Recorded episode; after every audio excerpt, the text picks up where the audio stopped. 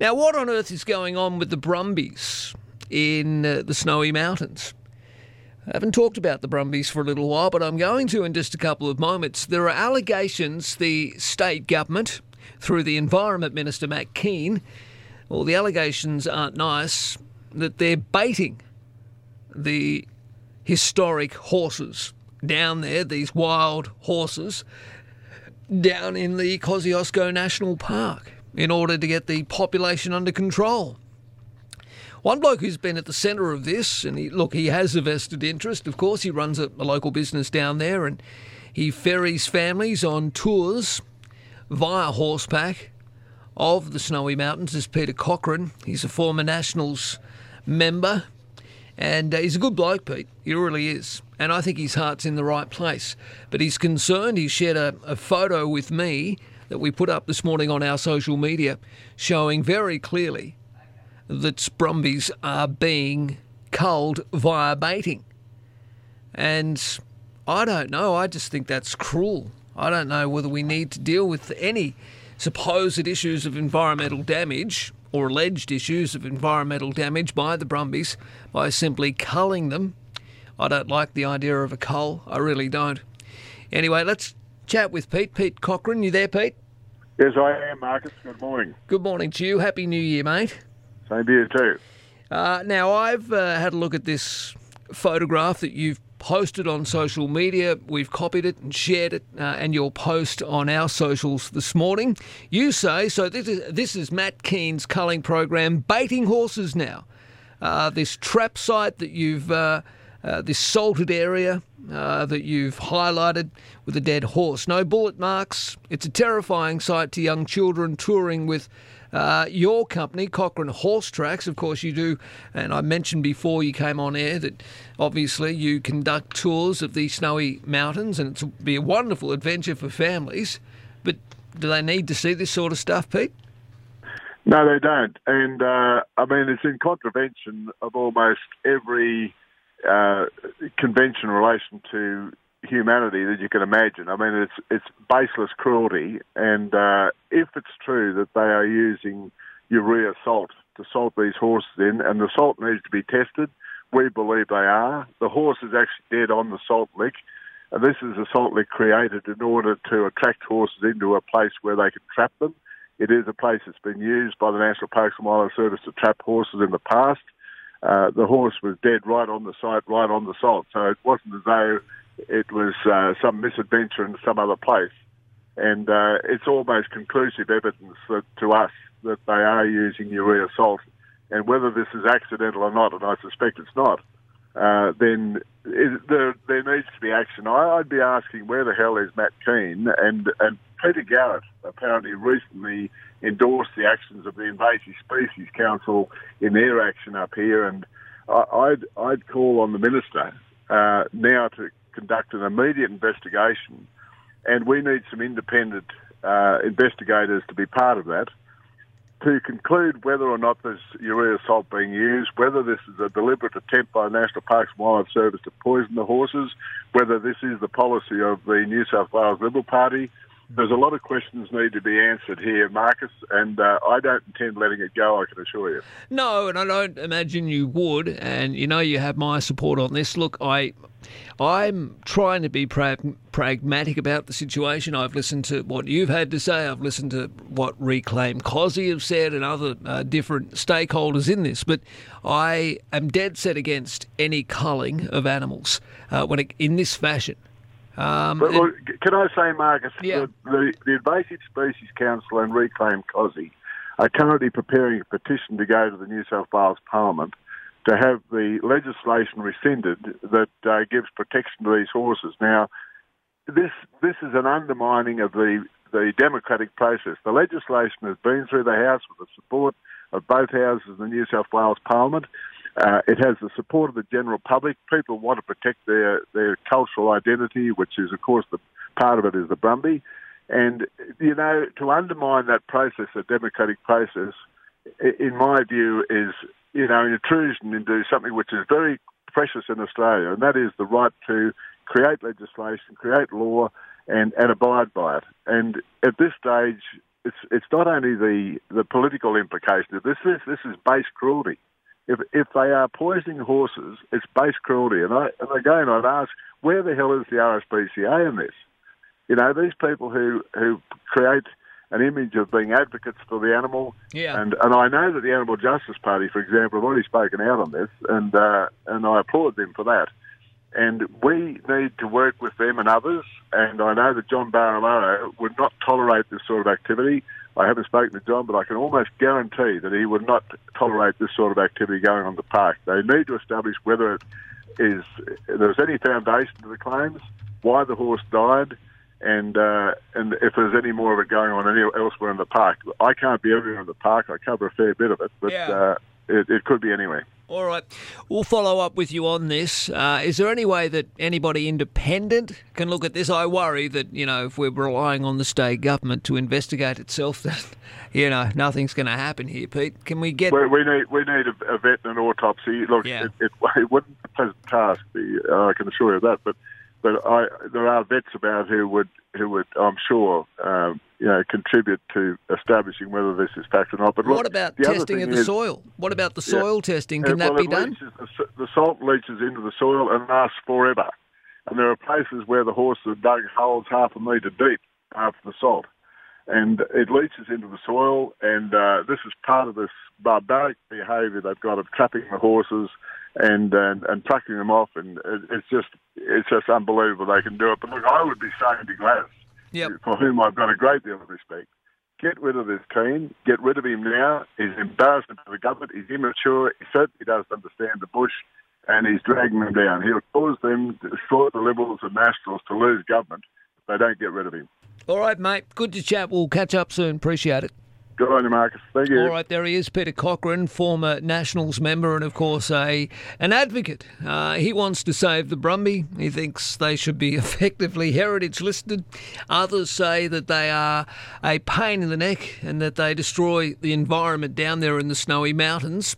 Look, either way, I don't like the idea of horses being poisoned. Look, one thing we do on this program is uh, pride ourselves on providing you both sides of any major story. Now, this morning we had Peter Cochrane on the program, a former Nationals MP.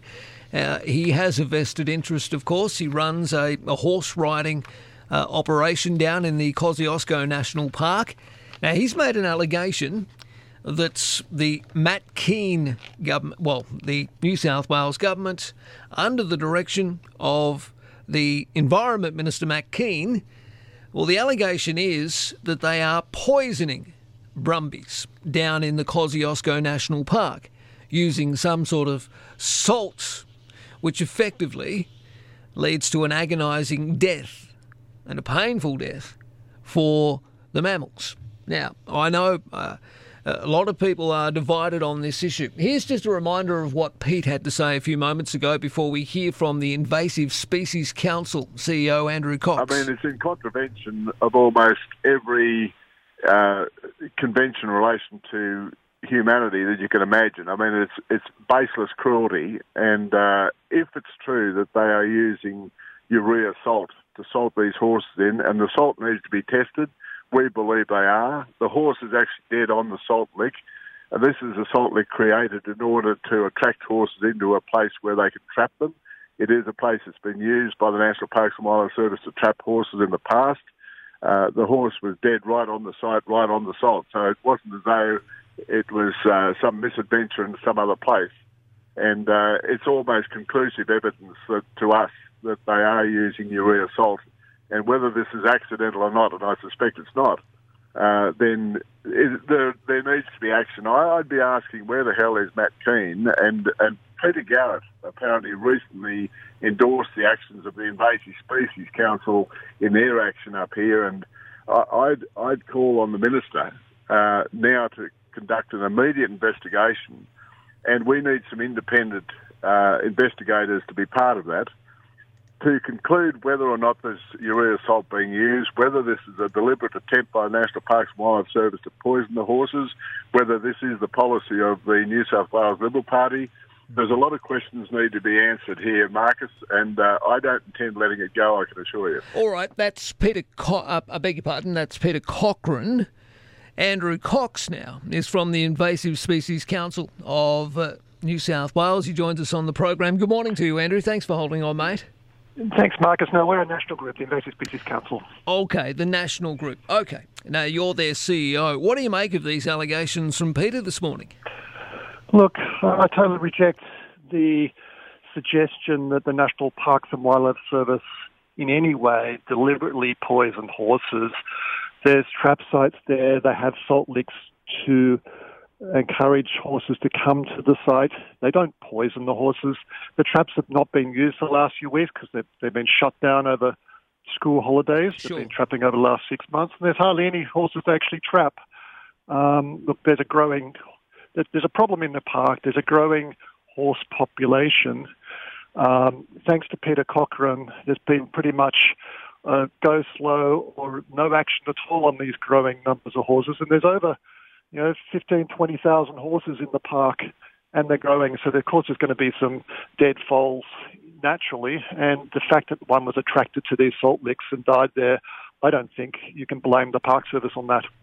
Uh, well, I'm certainly not blaming anybody. Uh, I mean, I I would hate the idea of baiting horses and having them, you know, die agonising deaths. This urea salt that Peter's talking about is it? Uh, so that is not being used at all. Or? Look, uh, there wouldn't be any salt that's used that would have any poison component. It's Okay. not allowed to be used. They would need a special permit.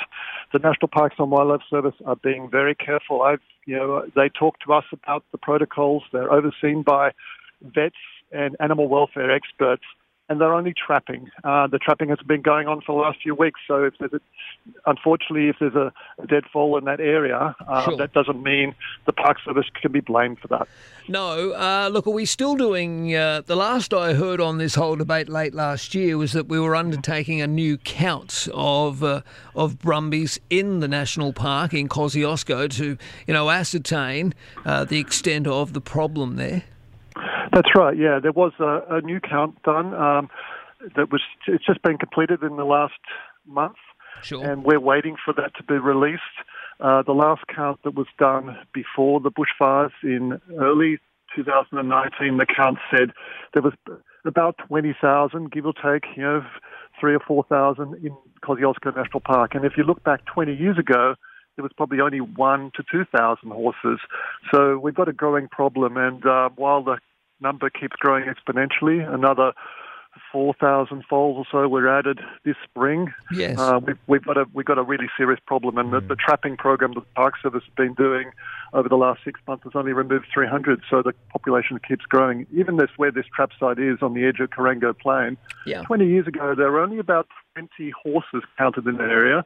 Now there's 1,300 horses just in that plain. So the wetlands are being hammered. The headwaters of the Murrumbidgee are just being destroyed by horses, and you're, you're struggling to see kangaroos or wombats in the areas now. It's turning the national parks is turning into a, a horse paddock, and Peter Cochrane must be very happy that all he sees are, are, are feral horses on his horse treks. I mean, that's not really what you come to a national park for. All right. Um, just explain again to my uh, my listeners why uh, we have a problem with brumbies in the national park. What sort of damage do they do, mate? Well, they're over 100 kilograms. They have hard hooves. Uh, they like to congregate on the waterways, and there they graze on all of the vegetation. They trample it. So any animal that needs that sphagnum moss or the or the long grass doesn't have any of that habitat left. So there's threatened species, whether they're frogs or the broad-toothed rat, there's skinks that don't have any um, homes left, and it muddies the waters. It uh, it just transforms the whole area into short, you know, short cropped grass that's heavily grazed. And the horses are very territorial, so they also chase out the other native animals. They're big animals, and imagine, you know, a plain with a thousand horses there every year, year after year. The wetland gets trampled. Uh, you know, the, the national park was protected, you know, 75 years ago to protect its water catchments, and now it's being Sure. overrun by horses. So the horses really are causing massive damage. All right, good to talk to you, Andrew. Thank you for touching base with us on this. Uh, it's an ongoing debate and an ongoing situation that has divided many, but I, I like to hear all sides of, uh, of any argument. Uh, look, I, Thanks. Unfortunately, mate, um, yes, I, I tend to agree that there needs to be some culling uh, if it's you know an environmental yeah. Impact that is not sustainable. Then obviously, yes, naturally, we do need to ensure uh, that we're humanely as possible um, trapping these animals and ensuring that the native flora, I beg your pardon, the native fauna has a fair go uh, in the region. Yeah. I mean, that's what yeah, makes... Your main, your main program is the best, so we, we support that too. All right, mate. Talk to you soon. Thanks, Marcus. See Bye. you, mate. Andrew Cox, who's the Invasive Species Council CEO. What do you make of it? 13, 12,